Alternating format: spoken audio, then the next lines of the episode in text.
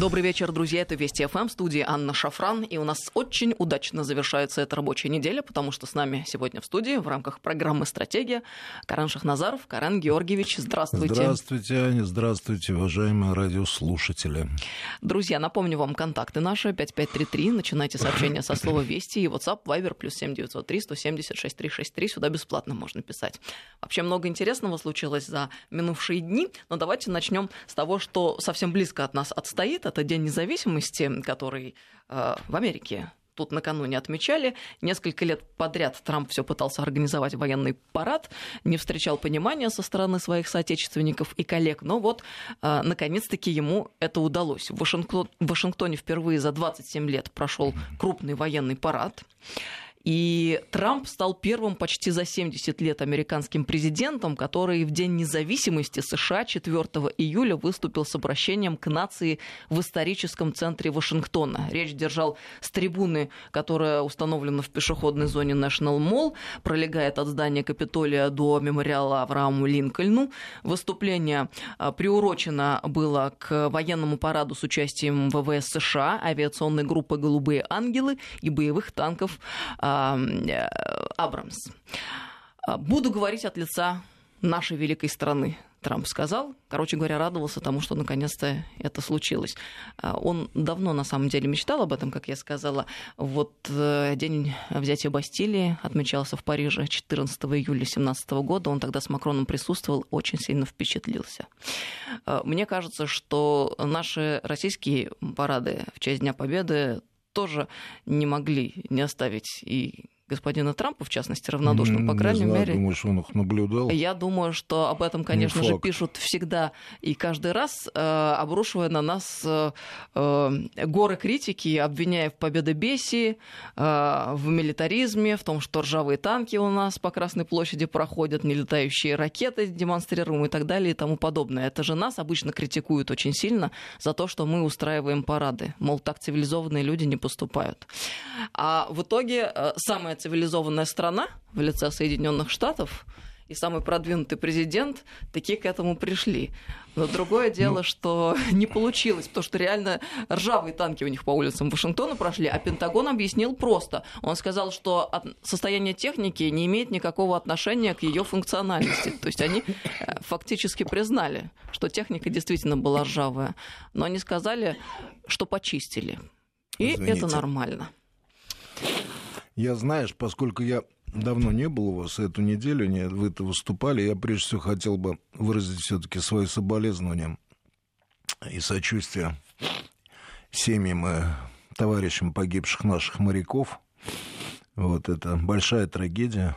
И, конечно, я думаю, что не может оставить равнодушным никого из нас. Вот. И, конечно, хотел бы выразить сочувствие нашим пострадавшим в результате наводнения. Тоже это я представляю, каково это так остаться без дома, все, все потерять. И, э, я не знаю, открыты ли какие-то счета. Я бы, например, что-то чем-то помог не, не знаю, открыто что-то, да, какие-то не слышал. Сказать, Раньше я... вообще открывали какие-то счета, люди что-то помогали, переводили, вообще сейчас... Ну, там предпринимаются со стороны власти активные действия, чтобы ну, ликвидировать ну, власть, последствия людям ну, помочь. В принципе, да. я думаю, вообще россияне, сколько я наблюдал, вообще Спасибо вам большое, да, что вы поэтому... вспомнили, сказали, это действительно важно. Ну, я думаю, это важно, это да. важно, потому что важно помнить это и, и этих и моряков наших. И, конечно, важно помнить людей, наших соотечественников, которые, как говорится, вот которым пришла беда, поэтому я думаю, это важно. Что касается парады, я парады люблю. Я не участвовал как военнослужащий никогда, хотя я служил в Кантемировской 4-й танковой дивизии, она участвовала, но, но я, я, я не был на лучшем счету. Ну ладно, это, но несколько раз смотрел, приглашали меня, это завораживающее зрелище, в этом есть что-то такое, что-то такое очень, очень красивое. Поэтому ничего предусудительного в парадах не вижу. Это в определенной степени искусство. У нас, надо сказать, парады всегда проходят великолепно. Это Я думаю, у нас лучшие мастера. парады. А? Я думаю, у нас лучшие парады в мире. Ну, во всяком случае, я, я помню еще парады советские. Всегда это, это всегда, надо сказать, очень впечатляюще было. Вот. Э, ну, что касается американцев, парадов, ну, почему вообще парады? Во Франции любят парады, там проводят парады. И довольно помпезно, мне кажется. Я как-то смотрел, там не, не присутствовал, но как-то наблюдал. Был в Париже, как раз по телевизору смотрел.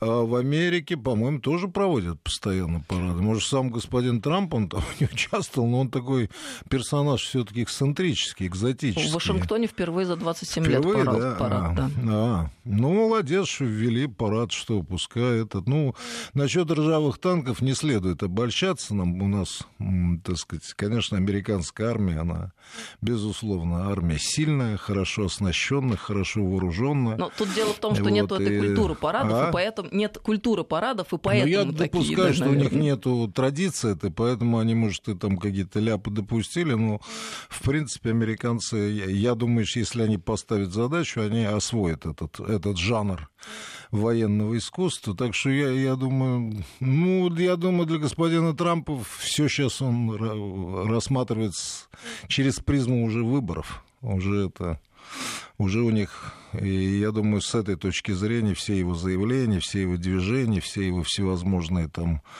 э, эти, это все, это все уже выборы. В этом вообще проблема, конечно, вот этой американской системы, потому что получается 4 года человек там первые два года он оправдывался русский, не русский след, а, след, а вот эти два года он будет заниматься выборами. Значит, все будет через выборы идти.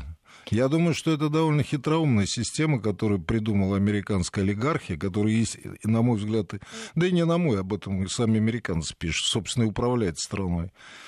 Фактически таким образом а, нейтрализует верховную власть. Она, она практически не, не владеет ситуацией. Заметьте, интересно, что это же ограничение сроков, это было введено во времена Рузвельта, когда они почуяли, что появился президент, который реально может э, поломать, в общем, олигархию, когда он там четвертый срок его избрали. После этого они ввели. Ну, а сейчас действительно вот такая ситуация. Ну, я не вижу в этом чего-то такого сверх, сверхординарного. Ну, Такая очередная эксцентрическая выходка господина Трампа. А тут э, сразу у нас два направления беседы тогда по поводу демократии договорим. А, мне кажется, очень важно а, еще раз акцентировать внимание на мысли, которые вы озвучили, потому что такое демократия. Я вот не устаю говорить об этом, и надо говорить придумана ведь система специальная для того, чтобы обеспечить наибольшую, наибольшую простоту управляемости ситуации. Это же наивно полагать, что те люди, которые обладают финансовыми ресурсами и реальной властью, готовы ею с кем-то делиться и готовы ее отдавать и готовы осуществлять какие-то действия, ну, иллюстрирующие конечно, да. внешне ну, вот ну, это вот. Ну, не случайно эту демократию Ленин, ну, так сказать, нелюбимый а, у нас во многом, но вообще человек-то необыкновенно умный, он называл буржуазной демократией. Это, это, на мой взгляд, правильно. Это, это, форма, это форма диктатуры буржуазии. И, и ничего за ним... В, принципе, советская система в том, как ее задумывал Владимир Ильич, она вообще во многом была гораздо более правильная и гораздо более демократичная. Но другое дело, что вместо того, чтобы ее разрушать после 91 года, надо было ее каким-то образом по-настоящему а, использовать и дать ей возможность работать именно так, как предполагалось и Лениным. Но, как известно, у нас в 93 году ее ликвидировали. И, в общем, а, ну, в общем, вот так вот. Потому что демократия, которая транслируется вовне, она ведь э, а, изначально, как мне кажется, создана, придумана и реализована для того, чтобы было как можно легче управлять теми странами, которые подвержены да, этой но тенденции. Тут нельзя впадать, конечно, в другую крайность, потому что, с другой стороны, вот на сегодняшний день я не очень представляю, когда я, я, я, я сам не в восторге от, ни от демократии, ни от того, как это происходит, я понимаю, что это все на самом деле очень относительно какая-то и манипулирует людьми, и, конечно. Но с другой стороны, когда мы так говорим, мы, а что мы можем предложить? Какую систему? Она не выработана. Никто никто как бы не может ничего другого предложить. Я думаю, что должна быть мощная центральная власть и некий совет старейшин профессиональных, которые профессиональны именно в вопросах ну, государственного управления они, и мощное ну, ну, самоуправление ну, хорошо, на местах. Ну, самоуправление, ну хорошо, а как эта власть, которой ты говоришь, там, старейшины, как они будут их? Они будут, кто их назначать будет? А... Ну, так хотя бы некая легитимность есть, ну, хоть там на а как, как найти? В, в этом проблема. В, в этом проблема. В этом проблема, кстати, вот у нас Владимир Владимирович э, сказал о том, что кончилась эхо. Эпоха да, либерализма. Эпоха либерализма. Ну, мы немало сделали для того, чтобы, чтобы, чтобы приблизить ее конец. Кое-что кончилось. Но, правда, это другое. Я, это сказать, должен сказать, но, но, но хорошо. Я думаю, что это все-таки не вполне так, потому что либеральная идея, она сама по себе весьма... Что такое либерализм? Это свобода. Это другое дело, что это свобода, доведенная как бы уже в нынешней ситуации, когда она уже ничем не ограничена. Раньше, кстати, на Западе она ограничена была церковью. Но сейчас церковь не имеет никакого значения. Отсюда появилась там полная свобода, браки, да в полной, что хочешь. Ну так наш президент как раз об уродливых формах да, этого либерализма но, говорил. Но я имею в виду, но нельзя сказать, что эта идея, это, э, э, что сама по себе это так...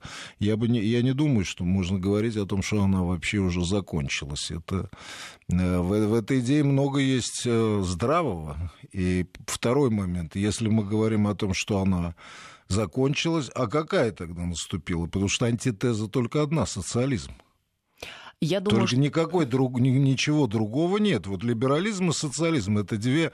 И, и во-первых, либерализм это слишком сильно, как и социализм. Он может вот ослабнуть, упасть идея там, но он всегда будет существовать, потому что всегда существует э, стремление людей к справедливости и к такой форме устройства. Поэтому он может быть испытывать, быть в кризисе, как сейчас, в принципе, социалистическая идея в кризисе. То же самое либерализм. Либерализм может быть в кризисе, может ослабнуть, может это, но он никогда не уйдет, как говорится, навсегда из нет. Это две, две стороны, как говорится, два, два полюса, которые друг без друга не, не существуют. Поэтому, но если мы говорим, что закончилась эпоха либерализма, тогда что у нас наступила? Эпоха социализма? А мне кажется, что здесь больше крен э, сделан в сторону именно вопроса ценностей. И э, вот э, в этом аспекте ну, президент мы не можем, предложил на самом подумать... деле, я как человек, выросший системе советского образования, воспитанный, читавший первоисточники, так, изучавший диалектику и прочее, прочее, я, я, я во всех случаях, может быть, я ошибаюсь, я воспитан, что есть прежде всего, э, как говорится, э, материальная часть, бытие, а все остальное это надстройка. Базис есть базис, а базис это экономика. В, в этом что такое либерализм? Это большая степень, огромная степень свободы человека. То есть он подразумевает, что человек свободный, он гораздо более эффективен экономически. И надо сказать, во многом это верно. И американское, нельзя сказать, что они, они многого добились. Именно они как бы оплот либерализма всегда были. Да, он сегодня испытывает кризис, на мой взгляд, там по ряду причин, действительно, я с этим согласен, но мне кажется, все-таки рано говорить и о смерти либерализма, а самое главное, если он, э, вы должны предложить хорошо, а какая другая экономическая модель? А вот, Акаран Георгиевич, я прошу Социализм прощения. это значит большое, сильное участие государства. То есть то, что либерализм, в принципе, такой классический либерализм отрицает. Чем меньше государства, тем лучше. Давайте тогда по порядку. А вы вообще ну, смотрели или надо, слушали извини, это? А? Э, вы смотрели, слушали это интервью или фрагментарно? А, Нет, я вообще слушал, да, интересное интервью. Мне да. просто показалось, что наш президент, э, говоря о кризисе идеи либерализма, говорил прежде всего э, даже не об экономической части, а о эм, вот об, об идее, о ценностях, имея в виду, что есть либераль, либеральная философия, а есть эм, скажем, ну, ценности традиционные, да, и в этом смысле они, как показывает практика, гораздо более ближе большинству людей, в то время как либеральные ценности, они навязываются сверху, а их разделяют меньшинство, но оно становится агрессивным. Мы не, когда мы говорим про либерализм, не, потому что у нас либералы, это стало такое ругательное, ру, слово. ругательное слово, но дело я много раз говорил, в моем понимании российские либералы никакого отношения к либерализму не имеют. Это они такое самоназвание, на самом деле это западники. Это западники, причем западники не, не направление Петра Первого, который, как говорится, брал у Запада все для того, чтобы сделать Россию сильнее Запада, а западники, у которых идеология, ну, в своей массе, они же разные, конечно, как, как бы лечь под Запад и уже... Сдаться, как бы, и тогда все будет хорошо. Повторить то, что было в 90-е годы, что не принесло нам удачи. Но я имею в виду, нельзя э, путать тут, потому что они, по сути дела, вот так метафизически не, не, не либералы. Вот, но, э, но возвращаясь э, к либерализму, ценностям, да Либерализм ведь не отрицает ценности тоже. Либерализм просто суть, суть либерализма в том, что он признает любые формы. То есть индивиду, он, он, индивидуальность становится центром.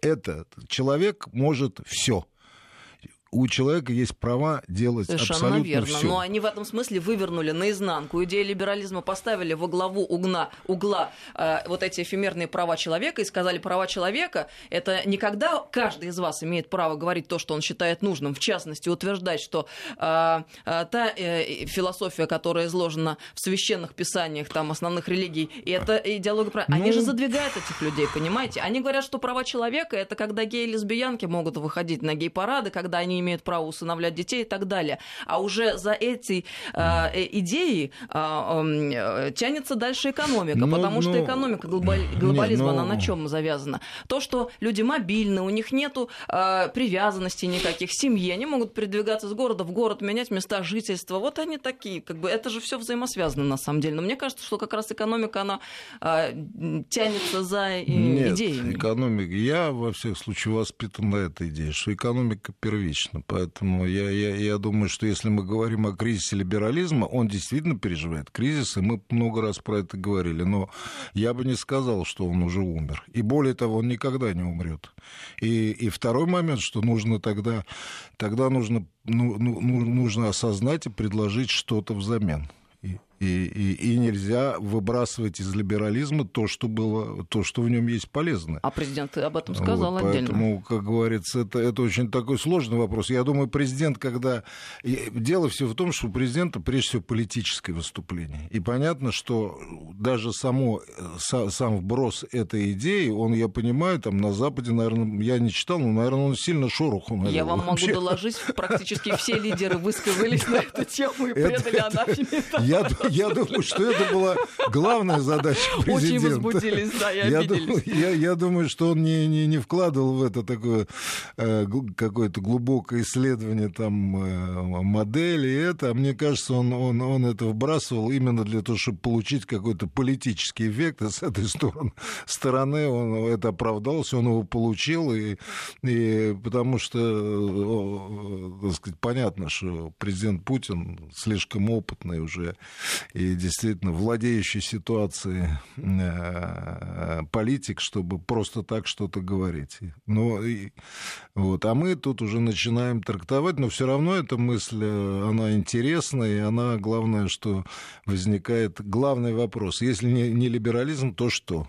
Э, я могу сказать, например, эм, траектория в сторону а, национального государства, потому что ведь либерализм, ну, на мой взгляд, ну, давайте ну, так говорить, он ну, же проявляется ну, нет, в мультикультурализме, ну, либерализм может быть и национальное терпел. государство тоже может быть либеральным. Ну, Но... Кстати, мы, между прочим, а мы какое государство У сейчас? нас мы либеральные. Либерализма гораздо больше, чем на Западе, в Евросоюзе и в Штатах. Это факт. Если он умер, либерализм, так а что с нами?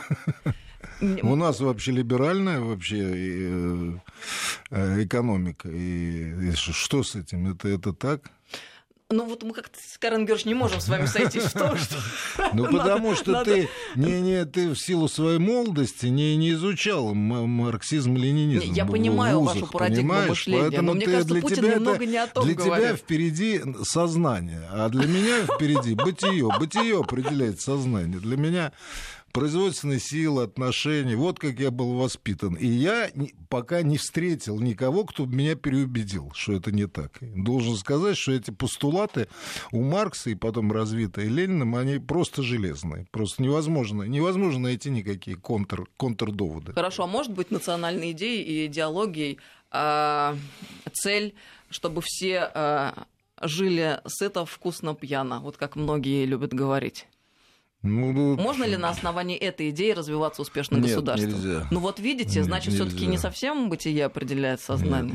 Нет, нет конечно. Нет? нет, я не говорю, что, что, что совсем, конечно, ну, кстати, и у, и у классиков они, они и говорят о том, что сознание родившееся из бытия, тоже начинает влиять на бытие. Конечно. Так что с этим нельзя не, не надо, согласиться. у классиков тут все предусмотрено. Ну ладно, мы с тобой в такие дебри забрались, ну, да, что, же... по-моему, мы так вот просто уже оттуда не вырулим. Пускай Это... наши радиослушатели присоединятся к этой дискуссии. Я просто вспомнила решат, тут что, слова, что которые накануне Руслан Стефанчук произнес. Это представитель президента Зеленского Верховной Ради. Так вот, он, э, рассуждая на тему национальной идеи, о, не успею сказать, как-то у нас с вами быстро время выходит. Чего Мы должны на паузу, на новости прерваться. А, да. Давай, Заодно почитаем, что слушатели давай. пишут, а потом да, продолжим. Да, с нами да, Каран Шахназаров сегодня. Добрый вечер, друзья. Мы продолжаем беседу. С нами Каран Шахназаров. Сегодня 5533 Вести, смс-портал и WhatsApp Viber, плюс 7903 176 363. А, сейчас двинемся дальше, договорим а, про национальную идею. Только хочется эпизод вспомнить. Я уже начала. Руслан Стефанчук, представитель Зеленского в Верховной Раде. Он тут накануне показательную вещь про национальную идею на Украине сказал. Вот цитирую. «Я бы дал ответ одним, одной такой отсылкой к хорошему старому, пусть и советскому, фильму «Холодное лето 53-го». Там были последние слова героя Анатолия Попанова. «Так хочется пожить по-человечески». Вот я считаю, что идея достойного и состоятельного украинца должна быть той идеей, которая может объединить нашу нацию. Иными словами, про что? Про то, чтобы а, вкусно сыто поесть, и чтобы пятая точка в тепле. Вот когда мы это осознаем, вот такое ощущение, что все таки как-то вот не об этом, все таки что-то не то он говорит. А с другой стороны, когда мы слышим, например, за веру царя и отечества, православие, самодержавие, народность. Как-то вот понятно становится, что это мощные идеи, с которыми можно двигаться вперед. Я думаю, я думаю, для Украины сейчас главная национальная идея вообще сохранить сохранить государственность, потому что, на мой взгляд, то, что происходит сейчас, это, это уже помимо Крыма и Донбасса, и все остальное может разлететься. По-моему, к этому все идет. Но если говорить о, вообще о смысле существования нации, я об этом много раз говорил и могу повторить. На мой взгляд, вообще смысл существования нации это в создании культуры. Собственно, это единственный смысл. Ни экономика, ни, ни, ни то есть все остальное это, это часть, это то, что работает. Ну, строго говоря, о Древнем Риме что осталось? Конечно, да. Что римская осталось? культура, осталось римское культура. право. Вот, да. вот то, что нации создают культуру, вот это вот Почему так это можно говорить? Кто верит в Бога, он, у него свои представления, кто не верит, пускай сам как-то это доказывает. Но я, я лично абсолютно убежден. От Российской империи в первую очередь остался не, не, не царь, и, в общем, а что осталось? Пушкин, Петербург, Гоголь, Толстой – Серебряный век. Вот что осталось вообще от, от... И это знает весь мир. Так сказать, царей кое-кого знают, ну, таких принципиальных, как Петр Первый, но Петр Первый это что, тоже часть национальной культуры. Собственно, он ее создал. Он был один из создателей. Но я думаю, что в этом, в, в, в этом смысл любой нации именно. В этом и вот создавая эти национальные культуры, они обогащают общий вот мир человека человечества. Вот, вот мне кажется, в этом. Я сюда включаю и науку, кстати, потому что вообще культура это более широкая. Мы культуру всегда воспринимаем как что такое, там, махат, большой театр. Нет, ну культура, культура все, что культивировано человеком. Все, что ну, в широком смысле цивилизация. А? В широком смысле цивилизация. Да, конечно, в этом смысле культура. Поэтому сюда и наука включается, и, так сказать, и, э, вот, вот, на мой взгляд, вот, вот это единственное вот такое, а вот все остальное, оборона, э, так сказать, экономика, это все служит, но ну, это, это все служит для того, чтобы создавать э, создавать свою вот культуру, то есть свой взгляд на мир, если хотите. Вот как-то так я представляю себе. А не может быть такое, что культура — это следствие а, государственной политики, которая осуществлялась на протяжении там, десятилетий и столетий, когда была задача построить сильное государство, государство это тоже себя. часть культуры. А, если так говорить, ну, согласна. Что такое государство? Это, это тоже его надо построить. Есть нации, которые вот мы наблюдаем, это не могут построить государство. Это, это кстати, э, непростое дело те нации, которые не способны, не в состоянии построить государство, они, они в принципе, уходят. Такие примеры есть. И причем и в наше время мы, прям скажем, не будем никуда кивать. Поэтому построение государства это тоже часть, э, часть национальной культуры. Ну, можно, мне кажется, сделать э, отсылку и конкретный пример привести. Я от себя приведу, ну, потому что это э, довольно очевидно становится, особенно вот сегодня и сейчас. Тут Тимошенко, к ней можно по-разному, конечно, относиться, но все таки она женщина умная, знает ситуацию на Украине, этого отнять нельзя. Она что сказала? «А, я думаю, что Зеленский не знает 99% тех людей, которые по списку его партии «Слуга народа» идут, и проблема не в том, что мы их не знаем, проблема в том, что президент их не знает, с ними не работал, их не видел. И в этом смысле какая проблема? Э, если выборы состоятся, он получит большинство, то осенью будет Верховная Рада а, более чем наполовину состоять из случайных людей чуть ли не по объявлению. А это о чем? О том, что они очень легко могут послать Зеленского на три запретных буквы и делать то, что им олигархи говорят, и голосовать так, как олигархам ну, надо. конечно, это большая. Ну, я и говорю, в принципе, вероятность распада Украины, я давно про это говорю, очень, очень высока. И теперь мы... я, я это говорю без всякого там, чтобы никто не говорил, что я там злорадствую. Абсолютно я это не, не, не желаю Украине этого. Но, к сожалению, то, что мы наблюдаем, это, это так. И, и Олигархи это в данном случае о чем? О том, что нет государства, интересов государства, о том, что есть личные интересы. И тут забавно очень получается. Значит, Порошенко пришел под, лог... под лозунгом борьбы с олигархами, потом комик победил олигарха Порошенко для того, чтобы состоялась Верховная Рада, осуществляющая интересы олигархов. То есть они не могут избавиться от этого, нет внутреннего такого ну, ресурса. Это, я, я, я подозреваю, что, я не знаю, мне кажется, что на Украине практически уже невозможно. Там, там олигархи, то, то, что что называется типичный такой классический олигархический строй. То есть там управляют страной олигархи. То есть что такое олигархи? Это, это богатые люди, которые принимают политические решения, которые, как говорится, и...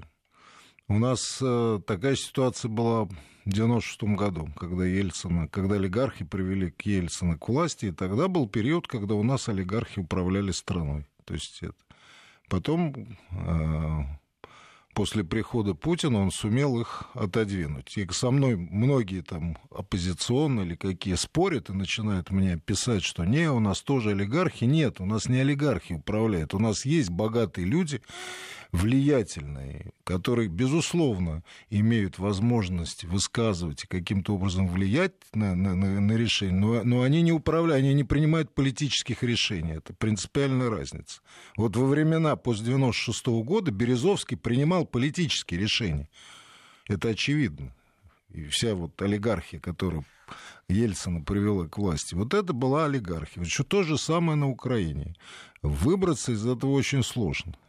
Особенно вот в той ситуации, в которой Украина оказалась. Один очень умный, э, не помню кто, американец, кстати, там есть много умных людей. Хорошую фразу он как-то сказал. Говорит, деньги и власть никогда э, не идут параллельно. Либо деньги присваивают покупают власть, либо власть контролирует деньги.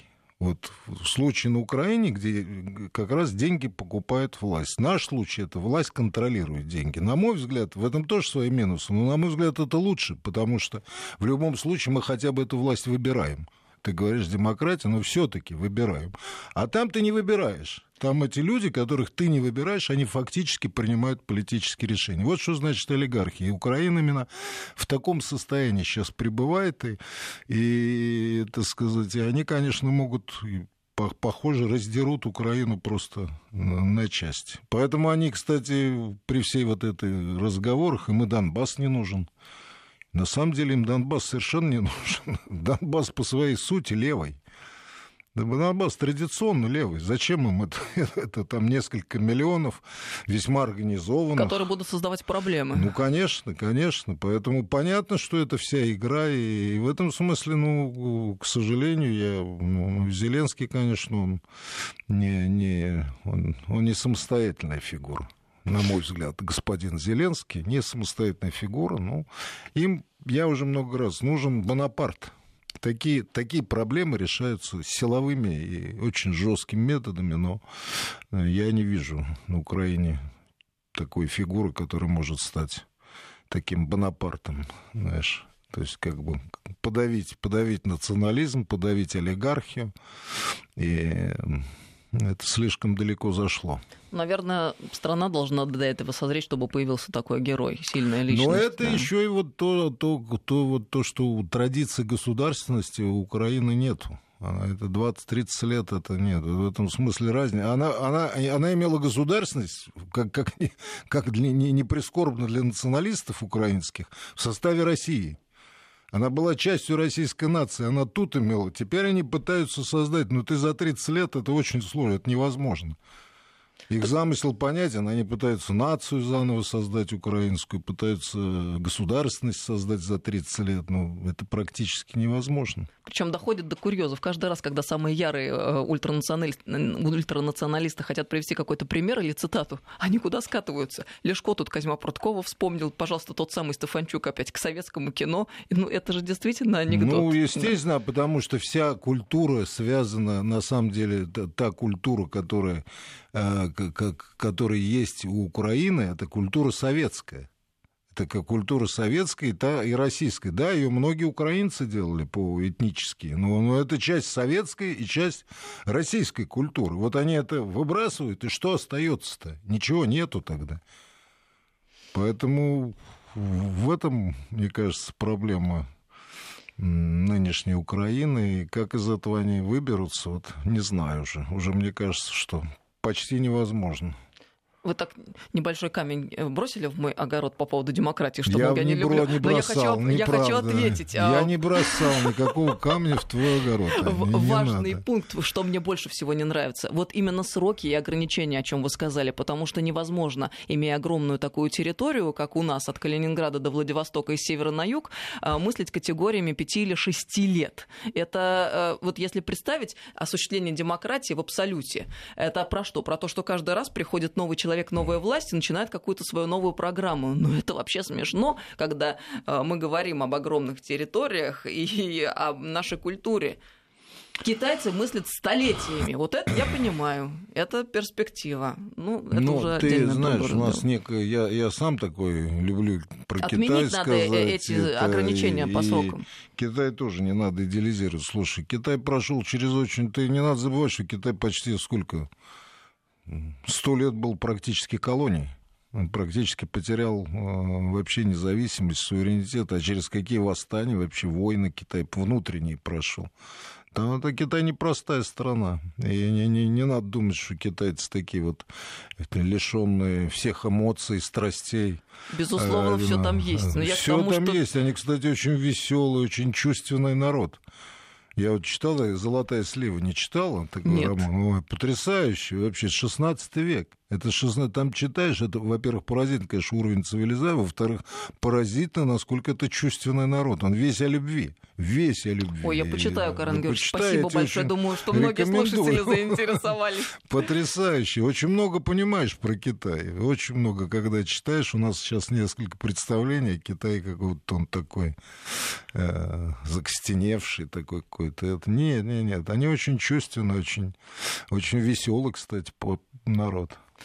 Ну, я тогда еще раз э, сформулирую свою мысль о том, что надо отменить ограничения по срокам. Я ну, считаю, знаю, что я нам думаю, повезло что с нынешним президентом. идея сегодня.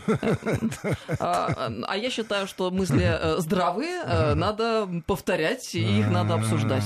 Я еще раз повторю, что нам с президентом повезло. Это тот человек, который, безусловно, пользуется авторитетом не только у нас в стране, но и на мировом пространстве. И как бы это всем не хотелось, но это факт. И приезд нашего президента визит нашего президента, слова нашего президента, они всегда отзываются во всем информационном Но пространстве это по всей планете. Это, меня не надо тут это, как говорится, убеждать. А это я, для слушателей. я много раз был доверенным лицом, и я сам это выбрал, и, собственно, много за это получал. С другой стороны, не знаю, не уверен все-таки, что, что ей все-таки какие-то правила нужны. Я согласен, что не должно быть по 4 года. Это, это нелепо, да, но не знаю, но, но, но, но у нас смотреть. 6 лет сейчас по Конституции. Или, или на, надо вырабатывать такую политическую систему, которая в полной степени, все-таки в большой степени давала бы, э, так сказать, нам какие-то гарантии да, стабильности, да. Поэтому а... Не могу тебе сейчас ответить на этот вопрос. Хорошо, вот вы тут сказали о, о культуре как о смысле существования страны, государства. И очень интересный момент был во время визита нашего президента в Италию. Как мы знаем, он встречался с папой Римским. Так вот, э, рассказал Путин, что во время встречи с папой э, была затронута тема русской литературы. И с разрешения папы сообщил наш президент, что одна из книг, которая всегда на столе у него, у папы, это классика российской литературы Достоевский и Толстой. И вообще, э, он сказал даже больше. Я, говорит, э, говорю своим священникам, что без книг Достоевского, без того, чтобы осознать всю глубину его философии, нельзя быть настоящим священником. И ну, там наш президент он сказал, что это о многом говорит, конечно, об общности. Это папа сказал? Это папа сказал, да. Папа римский своим священникам говорит, что надо читать Достоевского. Ну, прав, чего? Прав, действительно. Достоевский ведь необыкновенно такой, как бы, религиозный, христианский. Его, ну, понимание, он философ просто, христианский э, философ, его понимание понимание вообще христианства очень глубокое. Достаточно почитать э, великого инквизитора это вообще потрясающе по глубине и драматизму произведение. Одно из, наверное, самое важное произведение для, вообще в, в литературе на, на тему христианства. Поэтому папа молодец, правильно сказал. Вот я вас хотел спросить, Карен Георгиевич, а как вам кажется, как можно было бы сформулировать идею философии Достоевского? Вот о чем он для вас? Ой, ну слушай, это... Сложно? Такие вопросы не, не для радиопрограммы, это слишком...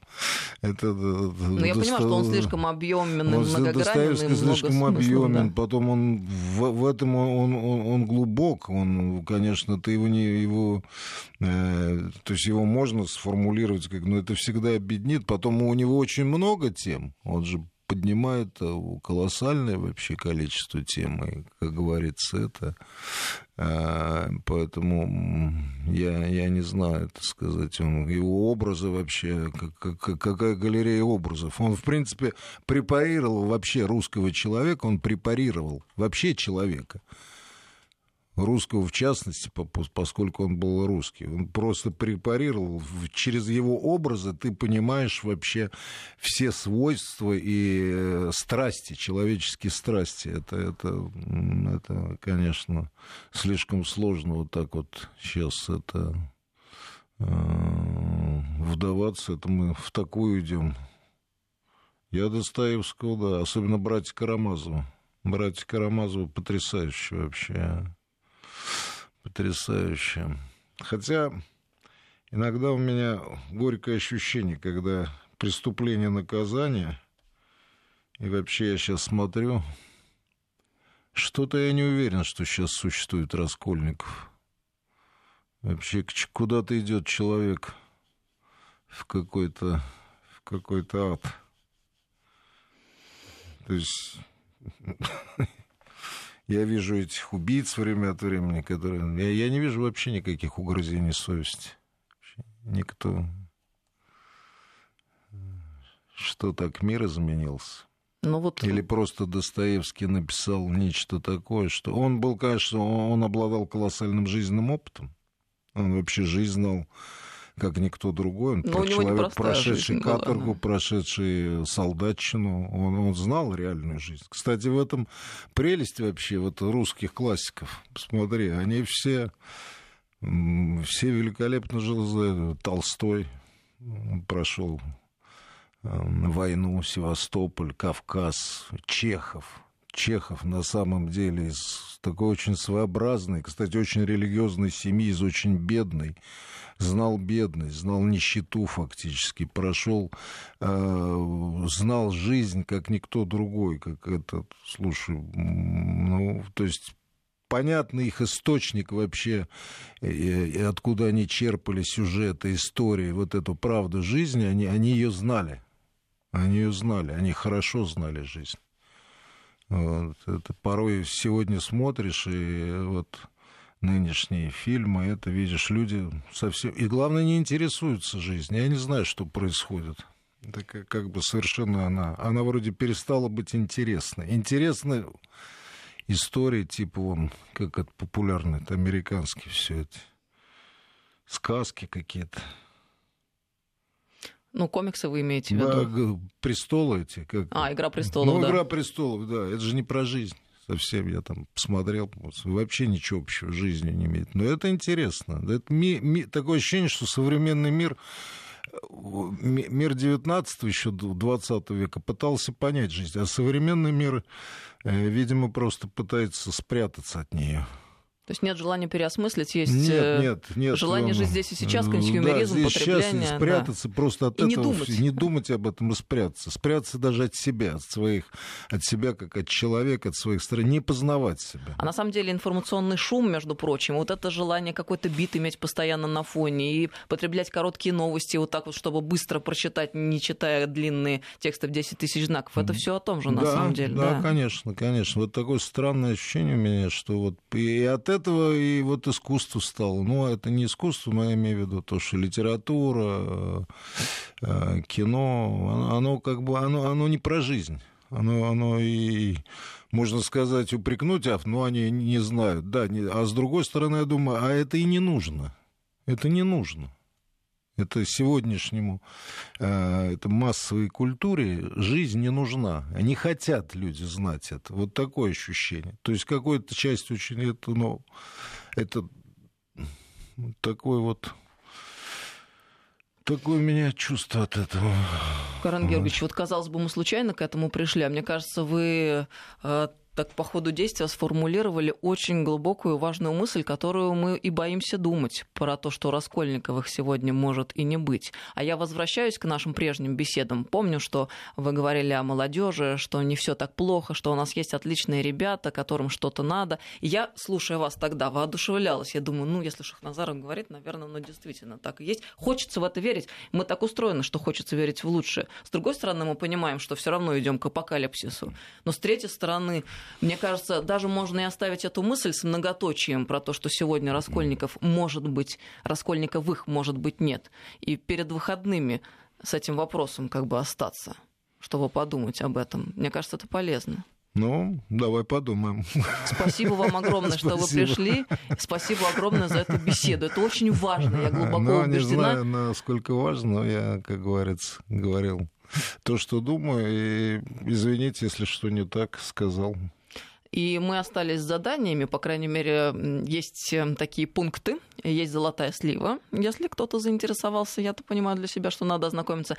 И есть э, Достоевский, э, вот братья Карамазовы, я-то про бесы сейчас думаю, перечитываю их. Друзья, впереди суббота-воскресенье, погода вроде бы не летная, не совсем летная, может быть, будет дождь вечерами длинными возьмите книжку, почитайте. Я думаю, нам всем будет это полезно. Карен Георгиевич, огромное вам спасибо. Спасибо вам, спасибо, спасибо, дорогие. Всего доброго, спасибо. друзья.